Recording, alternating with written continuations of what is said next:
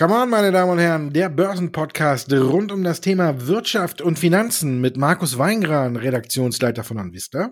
Und Andreas Lipko von der Comdirect Bank. Ja, jetzt haben wir immer noch die gleichen Probleme. Ich habe ja gedacht, heute kracht es mal so richtig nach unten, weil wir ja die Vorgaben aus den USA gesehen haben. Da konnte man ja Schlimmes erahnen, aber der DAX hat sich so ein bisschen gefangen. Trotzdem Inflationssorgen gepaart mit steigenden Zinsen. Hm, Findest du, dass das schlimm ist? Sollte das wirklich die Märkte so belasten?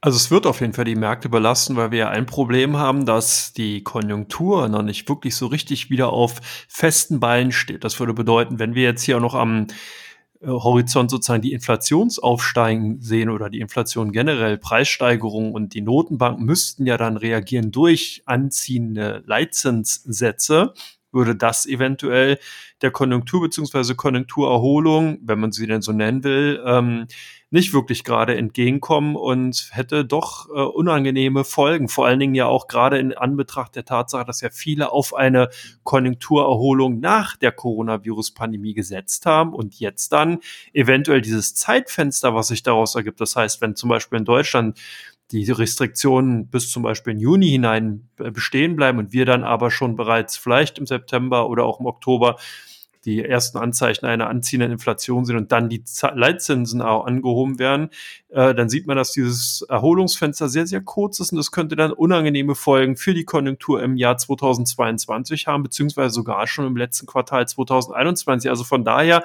ich würde das Thema mittelfristig nicht unterschätzen. Kurzfristig sehe ich es aber doch schon als ein wenig überkocht, weil hier natürlich doch die Reaktionen teilweise sehr dramatisch sind, aber wir sind es ja gewohnt, dass irgendwie aus einer Mücke jederzeit ein Elefant gemacht wird, oder? Ja, die haben wir schon einige gesehen, ne? aber ich glaube, jetzt findet äh, jetzt findet wieder so, so, so ein Wechsel statt. Ne? Früher oder jetzt bis gestern, vielleicht, man weiß ja noch nicht genau, waren ja äh, schlechte Nachrichten zur Konjunktur eigentlich gut. Ne? Weil dann bleibt die Fed auf Kurs und äh, Biden pumpt äh, weitere Konjunkturmilliarden äh, in die Märkte. Ja, jetzt hatten wir gestern die Überraschung eben bei den Arbeitslosenzahlen. Jetzt sind auf einmal äh, gute Nachrichten schlecht für die Märkte, weil man ja vielleicht annehmen könnte, dass die Fed äh, ihre Strategie ändert. Aber ich glaube, jetzt nach einmal überraschenden guten Arbeitslosenzahlen wird die FED auch nicht äh, sich hinsetzen und sofort alles überdenken. Also ich glaube, wie du schon sagst, das ist alles ein, ein bisschen übertrieben. Ich glaube trotzdem, dass wir es äh, der Markt sich umorientiert, dass wir tatsächlich jetzt anfangen, so langsam Richtung Normalität zu laufen. Und dazu gehört eben auch, dass man Überbewertungen aus dem Markt nimmt und die sehen wir gerade, wenn man sich eine Apple, wenn man sich eine Amazon auch anguckt oder die ganzen Tech-Werte, die fallen ja alle. Und man, wenn man mal die Hand aufs Herz legt, vielleicht auch ein gutes Stück zurecht, weil sie einfach zu weit nach vorne gelaufen sind und diese ganzen Werte der Konjunktur oder der wahren wirtschaftlichen Lage, der realen wirtschaftlichen Lage, äh, um einiges mehr enteilt waren, äh, als sie oder enteilt waren, als sie aufholen konnten. Hast du ja auch schon oft genug gesagt. Und ich glaube, dass sich das gerade so ein bisschen reguliert, weil man tatsächlich auch jetzt mit dem Beginn der Impfungen und alles eben auch sieht, ja, wir sind auf dem Weg zurück in die Normalität. Und von daher denke ich, das ist so eine Mischung, aber dass man deswegen direkt jetzt äh, so ein Crash oder wieder so annehmen muss, ist nicht, nee, glaube ich nicht. Und es ist auch äh, normal. Ich finde, es ist gut, dass die Aktien sich wieder auf ein Niveau einpendeln, wo man irgendwann auch wieder einsteigen kann. Wenn jetzt eine, eine Apple zum Beispiel auf 100 Dollar fällt, dann kann man da durchaus ja mal wieder reingehen. Das äh, vom Hoch bei 140 ist ja genug Luft nach oben. Also von daher finde ich es gut. Korrekturen sind gesund, Korrekturen gehören dazu und sollten auch nicht überbewertet werden. Was wir auch nicht überbewerten sollten, ist der Kursanstieg bei GameStop, oder? Geht's jetzt schon wieder los?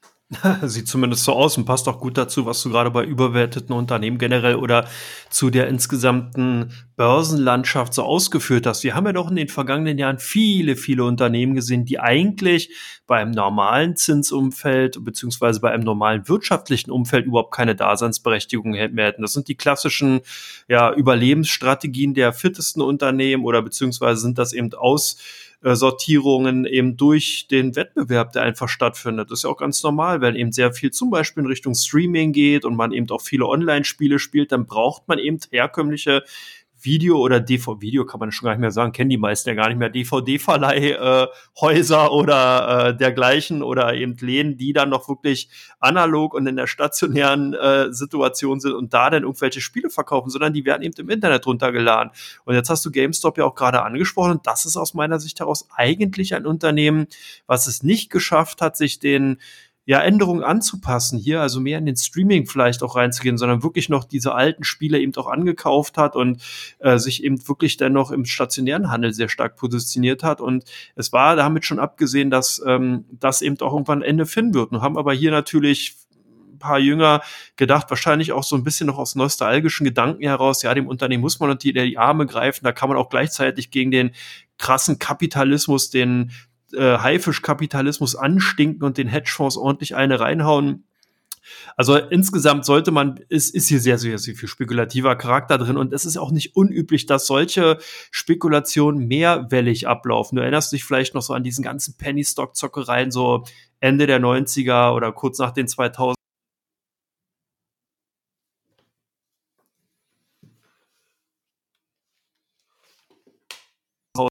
und danach sind die wieder mehrfach in, in die Höhe gestiegen, danach haben die dann wieder äh, 90 Prozent vom Wert verloren. Und so ging das ja eine ganze Zeit lang. Und ich glaube, hier haben wir einfach eine neue Dimension. Wir reden hier halt nicht über einen Penny Stock, sondern wir reden hier halt über ein ausgebombten Unternehmen oder ein ausgebombtes Unternehmen, ähm, wo natürlich auch viele Aktien einfach eben jetzt in fester Hand sind, also die Kleinaktionäre, die eben sagen, so ich hoddle das ganze Ding aus, also behalt die Dinger bis zum Ende. Und das führt natürlich dazu, dass wir hier einen Free Flow haben, der geringer ist. Also ich denke, ja, es geht schon wieder los, aber das ist auch so ein bisschen synonym unserer Zeit, oder? Ja. Hast du halt was vor? Nö, okay, komm, wir kaufen GameStop. ich frage mich, ob die vorher Stöckchen ziehen oder Streichhölzer ziehen, wer zuerst dra drauf darf, bis es dann wieder losgeht ja, wie du schon sagst, ist eine Zockerei. Die Idee, das äh, Geschäftsmodell dahin um zu ändern, wie es ja angedacht ist, finde ich ja auch noch ganz gut. Ob es aber, und wie gesagt, habe ich auch schon öfter gesagt, man darf trotzdem berechtigte Zweifel haben, auch wie du angeführt hast, dass es am Ende tatsächlich zum Erfolg führt. Aber na, wenn GameStop clever wäre, würden sie immer in den, in den Hochs äh, aber ich glaube, das würde ja auch keiner kaufen, äh, wenn sie versuchen würden, immer da oben äh, eine Kapitalerhöhung zu machen. So wie AMC, die haben es gemacht. Nicht so schlecht. Ähm, ja, gut, da, da sehe ich aber auch noch ein, ein, Licht am Ende des Tunnels. Bei GameStop, also wenn die Kinos wieder aufmachen und alles, dann kann man ja davon ausgehen, dass es wieder ein bisschen besser läuft für die und dass die Leute auch, es gibt ja viele, die das Kino vermissen, da dürfte dann ja auch wirklich was gehen. Aber ob äh, jetzt äh, GameStop dann irgendwann mit dem Streaming-Dienst, den es jetzt schon äh, von Amazon oder von Google mit Stadia gibt oder von Ubisoft, der hat ja schon jeder seine eigene Streaming-Dienste, auch Sony. Also ob man da noch einen Unabhängigen braucht, hm, ich weiß nicht genau. Aber kann ja sein, dass auch wir da falsch liegen, dass er der gerade da ähm, bei der Reddit-Gruppe äh, eine große Nachfrage nach diesem Modell besteht. Vielleicht abonnieren die das dann ja dann auch alle.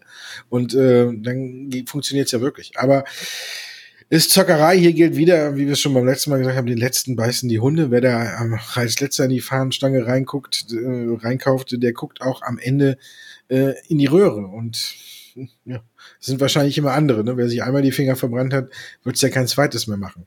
Mal machen, hoffe ich zumindest. DAX, also ich habe es schon angedeutet, ähm, heute nicht so schlimm wie erwartet. Wir sind zwar so auf unserem, ja, langsam schleichenden eine Abwärtsbewegung, gucken immer wieder Richtung äh, Allzeithoch, gehen dann aber trotzdem äh, am Ende der Woche tiefer aus dem Handel als in der Vorwoche. sehen wir jetzt schon so ungefähr seit drei Wochen. Ähm, gewinnen die Bären so langsam die Oberhand? Naja, man kann zumindest sehen, und das finde ich ganz interessant, dass da 13.700, 13.750 Punkten zumindest die Käufer wieder an den Markt zurückkommen. Von daher kann man sagen, herrscht derzeit so zwischen 13.700 und 14.000 Punkten so eine neutrale Trading-Zone. Über 14.000 Punkten haben ganz klar die Bären einfach die Oberhand. Das hat genau auch aufgrund natürlich der ganzen Aspekte zu tun, die wir ja eingangs erläutert haben. Das heißt, die fehlenden Perspektiven, wann geht's hier eigentlich wieder los? Schafft die Konjunktur sich wirklich so robust darzustellen, dass man eben auch die zu erwartenden Renditen erwarten kann, gerade in die Aktienanlage.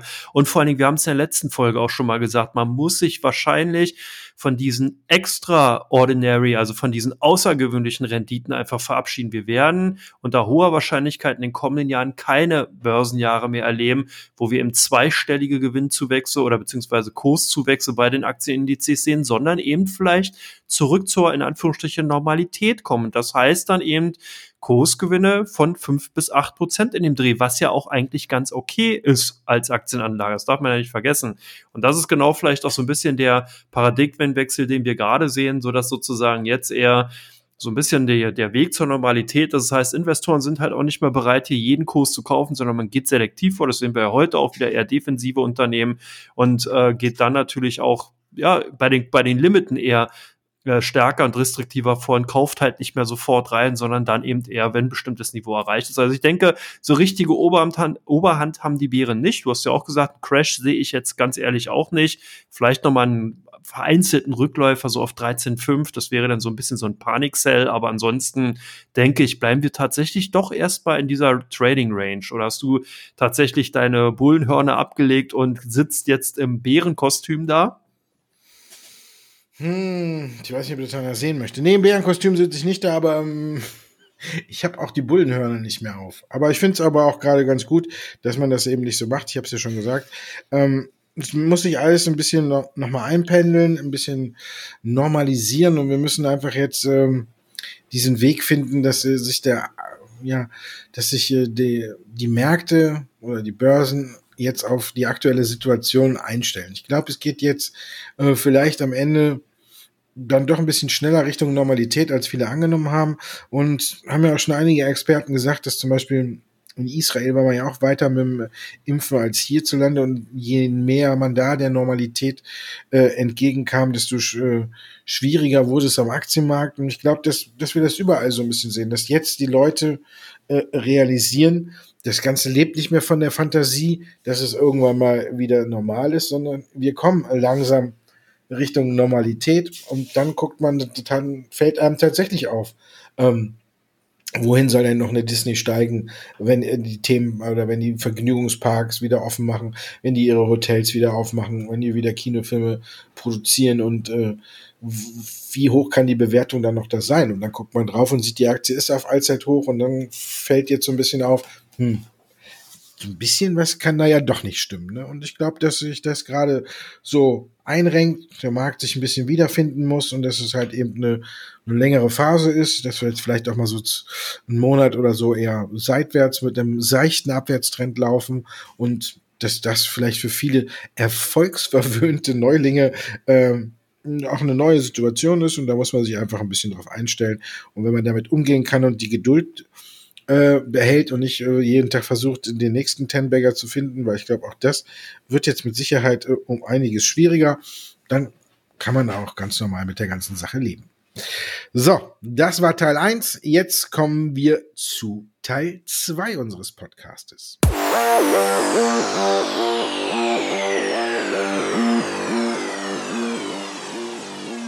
Und in Teil 2, da beantworten wir Ihre Fragen und da ist es soweit und da geht's direkt mit meiner Lieblingsaktie los. Natürlich heute mit den Zahlen, die deutsche Langeweile, äh, Telekom, äh, gute Zahlen ja eigentlich, aber ja, 15 Euro ist äh, der Deckel drauf und äh, deswegen natürlich auch die Frage, warum kommen die guten Zahlen nicht an? Ja, du hast schon den einen Ausdruck gesagt, der andere wäre Sleepy Telekom. Hat man wirklich den Eindruck, dass die Aktien irgendwie nicht aus dem Tee kommen. Ich finde zu Unrecht. Also äh, ich finde die Zahlen gut. Hier ist man ja sozusagen jetzt auch in dem, ja, wie soll man sagen, in den royalen Club oder exklusiven Club der 100 Milliarden äh, Euro Umsatz. Äh, Unternehmen gekommen und hat damit ähm, ja Apple, Walmart und sozusagen mit aufgeschlossen, was ich ganz interessant finde, gerade als deutsches Unternehmen, dass man es eben dahingehend geschafft hat. Interessant ist auch, dass man wirklich drei Viertel des Umsatzes im Ausland erzielt und das zeigt eben eigentlich auch, wie unabhängig die Telekom vom deutschen Markt gekommen ist. Man hat also hier wirklich ein internationales Unter Unternehmen. Das war ja auch zu erkennen, dass man eben durch die Sprintübernahme in den USA, also durch die Fusion hier natürlich auch gut aufgeschlossen hat, gerade eben in dem wichtigen Markt USA, wo es ja für die Telekom in den vergangenen Jahren eher nicht so wirklich gut lief und eher US T-Mobile, also T-Mobile USA erst in den vergangenen Monaten beziehungsweise Quartalen hier wirklich richtig den Turbo eingelegt hat. Also insgesamt denke ich mal, ähm, ist, ja, sind die Zahlen aus meiner Sicht eigentlich ganz gut. Und ich verstehe auch nicht, warum die Aktionäre bzw. die Investoren da so einen großen Bogen um das Unternehmen machen. Für mich ist es tatsächlich eher ein solide, konservatives Basinvestment, was man auf jeden Fall in den Augen haben sollte. Und ich könnte mir vorstellen, dass man tatsächlich hier so ein bisschen auch davon profitieren kann, die Umschichtung raus aus den klassischen Technologieunternehmen, wie in Deutschland wäre es dann in Infineon. Viel mehr haben wir ja da auch gar nicht mehr so richtig und dann eben doch zugunsten von der, von Telekommunikationswerten, ähnlich natürlich auch in den USA. Da glaube ich, dass viele Kommunikationsunternehmen davon profitieren können, dass einfach Gewinnmitnahmen bei den Telekommunikations- oder Tele Technologiefirmen einsetzen und zugunsten von Telekommunikationsfirmen umgelenkt werden können. Also verstehe ich auch nicht, warum die Telekom nicht so richtig Anklang finden kann. Ich finde sie gar nicht mal so verkehrt. Dividendenrendite ist ordentlich. Auch die Wachstumsprognosen waren ordentlich. Also von daher eigentlich ein solides Investment. Ja, so richtig solide, beziehungsweise die Solidität haben ja die Wasserstoffwerte vielleicht nie gehabt. Zumindest haben sie in den letzten äh, Tagen und Wochen der eher verloren. Plug Power, die Zahlen waren ja eigentlich ganz ordentlich, aber irgendwie kommen die Aktien nicht mehr so richtig aus den Hufen, oder Markus? Nö, aber die Zahlen waren ja gar nicht so richtig ordentlich. Also zumindest, wenn man jetzt auf den Umsatz guckt, waren sie gut, ja. Aber das sehen wir ja fast bei allen Wasserstoffwerten. Du, weil das Problem ist, ist, äh, was wir auch schon länger hier sagen, äh, die, die Zahl, die unterm Strich steht, die hat man halt klar fast um einen Euro, ähm, um Dollar ähm, die Erwartung der Analysten verfehlt. Die haben irgendwie, glaube ich, mit 11 Cent Verlust gerechnet und es war dann, glaube ich, ein ähm, Dollar und vier oder so.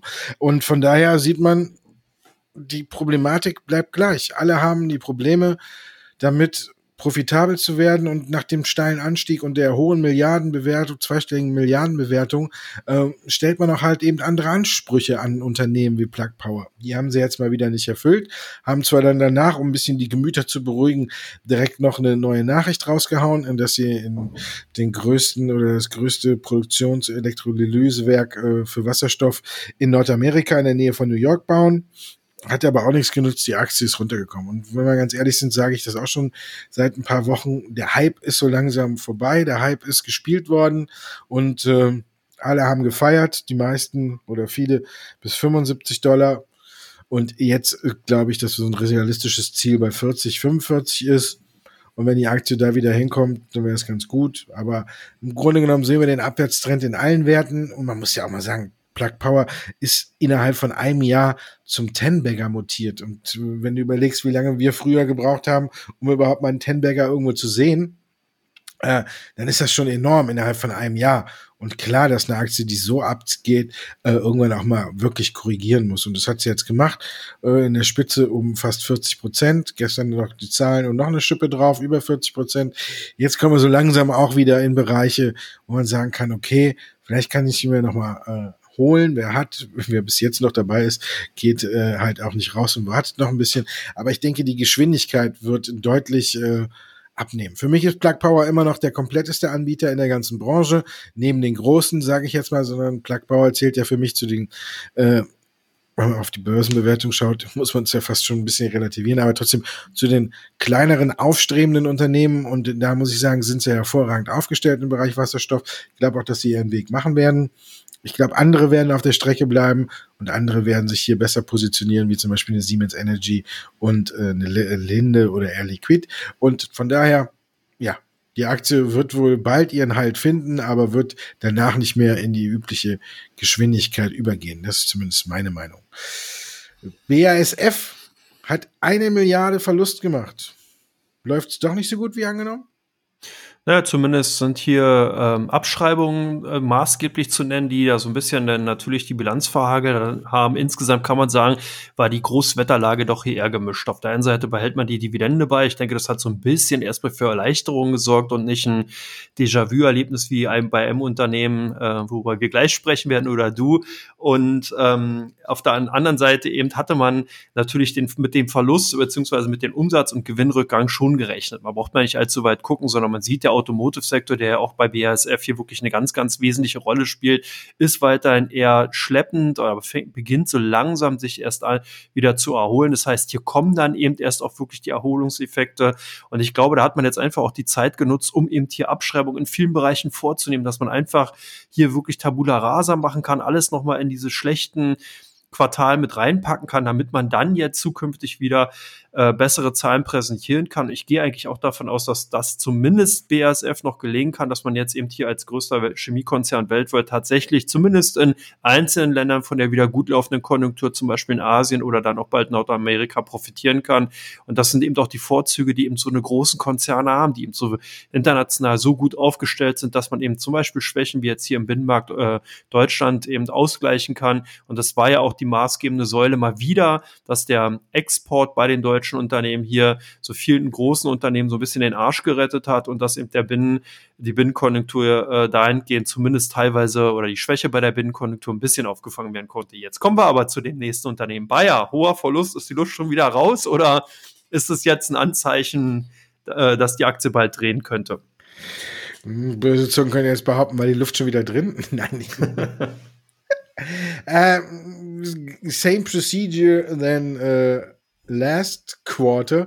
Ähm, man muss ja nur mal gucken, wie sich die Aktie nach den Q3-Zahlen entwickelt hat. Jetzt haben wir es im Grunde genommen nach den Q4-Zahlen in ein bisschen abgeschwächter Form nochmal gesehen. Im Grunde genommen hat sich nichts geändert. Die Zahlen sind natürlich nicht so gut. Man hat jetzt die ganzen Abschreibungen und alles dann noch reingepackt und hofft jetzt eben, dass der Richter den Glyphosat-Vergleich äh, genehmigt und damit ist das Thema raus. In dem Sinne hat sich eigentlich nichts geändert. Aktie setzt mal kurz zurück, vielleicht nochmal eine Chance reinzugehen. Ich denke, auf lange Sicht, wenn das Thema Glyphosat endlich weg ist, werden die Zahlen auch jetzt dann besser. Ähm, quasi, man hat jetzt auch so ein bisschen Tabula Rasa gemacht und nochmal alles ins vierte Quartal rein, damit man auch äh, 2021 wieder bessere Zahlen präsentieren kann, damit die auch wieder besser vom Markt angenommen werden. Und von daher ja, ich glaube nicht, dass die Luft raus ist. Ich glaube auch nicht, dass sie vorher richtig drin war. Wir sind so ein bisschen in der Mitte. Ne?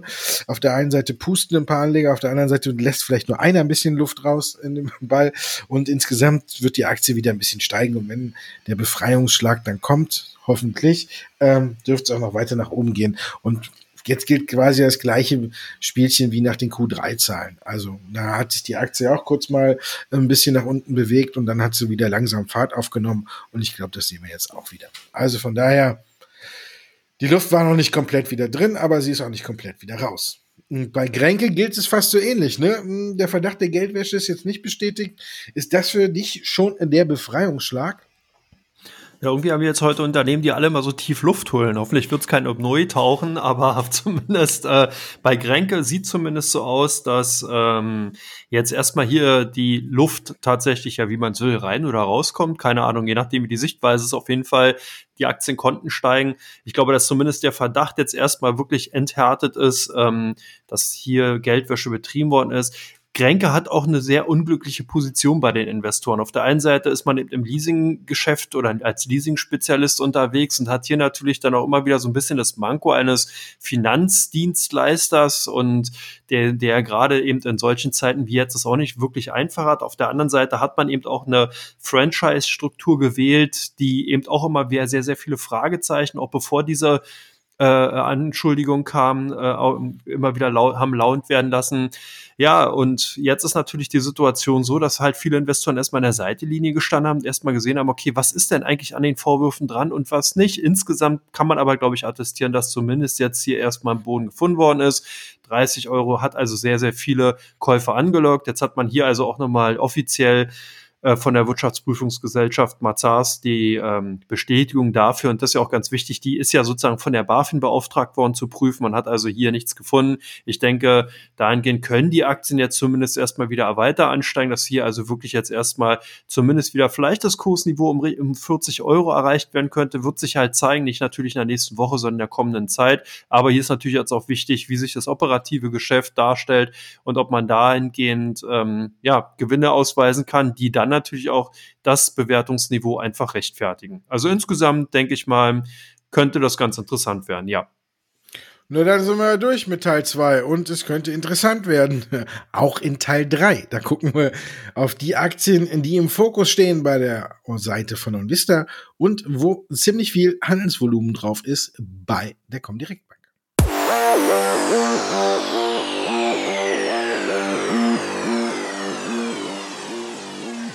Teil 3. Und da fangen wir direkt an mit einem Wert, der natürlich erstmal zu den Corona-Verlierern gehört, aber jetzt wieder auch beliebter wird. Karneval?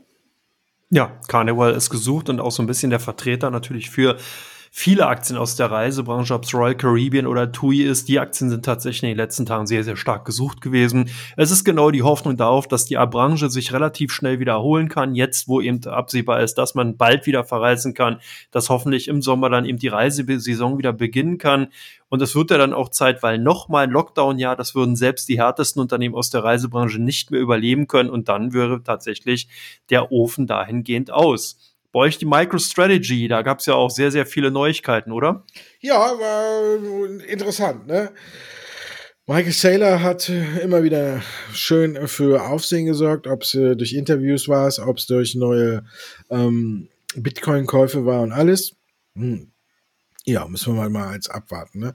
Wir wollten natürlich alle wissen, wie er dazu denkt und äh, er hat ja jetzt MicroStrategy quasi äh, zu umgemodelt quasi, oder ich glaube, dass das als nächstes kommt, dass er das ummodelt äh, zur Bitcoin-Beratungsfirma für andere Unternehmen. Deswegen hat er ja auch schon allen äh, über Twitter den einen oder anderen Advice gegeben.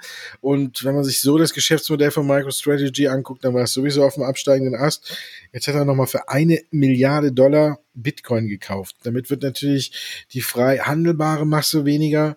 Und naja, er ist jetzt quasi zum Erfolg mit Bitcoin verdammt, weil er hat das Ganze ja nicht äh, mit Eigenkapital gekauft, sondern auch noch über Fremdkapital finanziert, also Wandelsschuldanleihen dafür aufgenommen, die angeblich aber zinslos sind.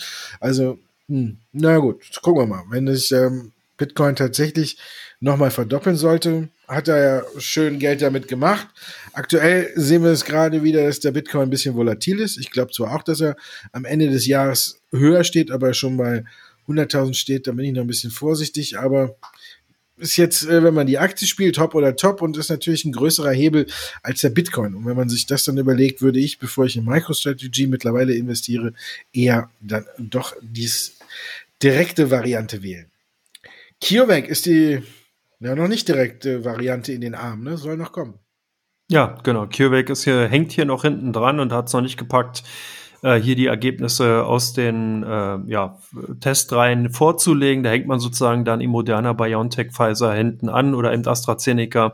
Jetzt ist eben der Chef äh, Werner Haas war beim bei der EU, beim Europaparlament hat da eben Rede und Antwort gestanden, eben gesagt, ja, er rechnet eben damit, dass man im April die Ergebnisse vorlegen kann, dass man dann den Impfstoff, die Genehmigung für die EU im Mai beziehungsweise Anfang Juni erwartet. Also von daher haben hier dann einige Anleger wahrscheinlich oder beziehungsweise einige Kunden, wohnen dann Anleger von CureVac haben wahrscheinlich bei den Kursen so um 77, 79 Euro, 80 Euro zugegriffen. Deswegen sind die dann eben auch bei uns auf den meistgehandelten Titeln eben vorgeploppt. Bei euch die PowerCell gesucht. Da haben wir auch alle auf die Zahlen geguckt, ne? Und äh, boah, sagen wir mal, war genauso, kann man eigentlich jetzt äh, Bitte springen Sie noch mal zehn Minuten zurück und hören Sie sich an, was man zu äh, Plug Power gesagt hat. Gleiche Bild, auch Umsatz ist angezogen, aber unterm Strich ist man wieder ins Minus gerutscht. Gut, muss jetzt fairerweise sagen, letztes Jahr war auch eher so ein kleiner Sondereffekt, dass man im Plus war, war eben der große Kooperationspartner Bosch, der an PowerCell ja auch äh, mit, ich glaube, 11 Prozent äh, beteiligt ist. Ähm, bestellt hat, so dass man äh, mein Geschäftsjahr mit Plus abschließen konnte. Das ist natürlich jetzt äh, dann so hoch darf man die Messlatte nicht legen, aber trotzdem ist äh, wie überall, ne? Umsatz zieht an, aber man merkt es nicht und deswegen ist die Aktie auch äh, danach abgestraft worden, sechs Prozent nach den Zahlen. Und man muss auch sagen, PowerCell ist aktuell äh, nicht aus, für mich aus der Riege dieser großen Unternehmen rausgefallen. Man hat ja am Anfang, als das ganze Thema aufkam, hatte man ja quasi immer äh, in einem Zug, äh, Atemzug genannt, äh, Plug Power, Ballot Power, Nail, PowerCell, ITM und noch eine Ceres. Das waren so die äh, andere, also die Werte, die so aufkamen, dann kam eine McFi noch dazu, dann kamen noch ein paar andere dazu und im Sog dieser ganzen neuen Werte, die dazugekommen sind, ähm, ist PowerCell immer so ein bisschen abgerutscht und alles, wenn man jetzt guckt, für die Entwicklung, wie man jetzt sehen muss bei vielen Wasserstoffwerten, wo man sagt, die ist viel zu hoch, da muss man sagen, ist PowerCell schon wieder in Bewertungssphären, wo man sagen kann, okay, hier hat sich eigentlich im Grunde genommen alles schon so ein bisschen normalisiert, denn jetzt halte ich fest, die haben sich auf Sicht von einem Jahr aktuell gerade mal nur verdoppelt. Ne, oh. Ist auch nicht viel, ne? Für einen Wasserstoffwert. Also kommen wir zu Twitter. Die sind bei euch in aller Munde. Was geht da ab? Ja, die hatten am Donnerstag einen Investoren- oder einen Aktionärstag und haben da so mal ein bisschen in die Bücher einblicken lassen, beziehungsweise haben vielleicht auch, was viel wichtiger war, einen Ausblick gegeben bis ins Jahr 2023. Und da sieht es eigentlich ganz gut aus. Der werbefinanzierte Kurznachrichtendienst möchte nämlich richtig wachsen. Und zwar beim Umsatz sowohl auch als bei den Nutzerzahlen. Man hat sich hier vieles vorgenommen. Und so will, soll sich der Jahresumsatz allein verdoppeln und man will die 300 Millionen User-Marke knacken. Also alles Zahlen der Superlative was dann natürlich dazu zur Folge haben soll, dass man auch bei den Werbeeinnahmen nochmal richtig Gas geben kann. Also diese Vision scheint zumindest vielen Kunden von uns gefallen zu haben. Die haben dann gedacht, Mensch, dann kaufe ich mir doch doch mal die eine oder andere Twitter-Aktie. Und demzufolge sind die Twitter dann eben bei den ausländischen Titeln ganz klar in die Top 10 reingekommen. Und jetzt sind wir ja sozusagen in dem weiteren Dunstkreis von Twitter und kommen direkt zu Square. Square ist ja auch so eine Sache mit Bitcoin. Hm, muss man auch mal gucken. Die Zahlen waren für mich nicht mehr so überzeugend, deswegen bin ich da auch ein bisschen vorsichtiger geworden. Ist eigentlich ein Unternehmen, was ich immer gedacht habe oder was ich immer sehr gut fand, was auch immer dynamisch gewachsen ist. Jetzt haben wir so ein bisschen natürlich den Unterschied, dass wir gesehen haben, vom dritten Quartal zum vierten Quartal hin hat sich das Wachstum äh, nicht mehr so gesteigert. Die Wachstumsrate im Vergleich zum Vorjahreszeitraum ist natürlich nochmal enorm gewesen, aber eben im Vergleich zum dritten Quartal hm, muss man ein bisschen aufpassen. Man lag auch im vierten Quartal unter den Schätzungen der Analysten. Im, auf Jahressicht lag man noch drüber. Also ich glaube, die Luft wird um einiges dünner bei Square. Muss man ein bisschen aufpassen. Ähm, dass hier auch nicht noch ein bisschen mehr was anbrennt, denn wenn jetzt quasi noch zwei Quartale man natürlich äh, Q1 und Q2 kann man natürlich noch auf sehr niedrigem Niveau von 2020 sehr gut übertreffen, aber ob man dann an die Werte von Q3 wieder rankommt, das ist natürlich dann die Frage und da muss Square erstmal nachliefern und das auf einem sehr hohen Niveau. Außerdem ist auch äh, der Gewinn sehr mickrig ausgefallen, wenn man die ganzen Beteiligungen und alles an Bitcoin und so rausrechnet, hat man gerade mal 20 Mio verdient und das ist äh, auch ein bisschen wenig. Also ich würde bei der Aktie jetzt hier ein bisschen vorsichtiger werden, aber auch noch nicht direkt zum Weglaufen äh, plädieren. Ansonsten dürfst, darfst du jetzt weglaufen, Andreas. Ne? Wir sind fertig. Ja, das Wochenende ruft. Ja. Bei uns scheint noch die Sonne, aber es soll am Wochenende soll es ja dann doch wieder regnen. Aber wir machen das Beste draus. Alle Zuhörerinnen und Zuhörer hoffentlich auch. Und dann hören wir uns nächste Woche wieder. Bis dahin. Dankeschön, Andreas. Danke dir, Markus. Tschüss.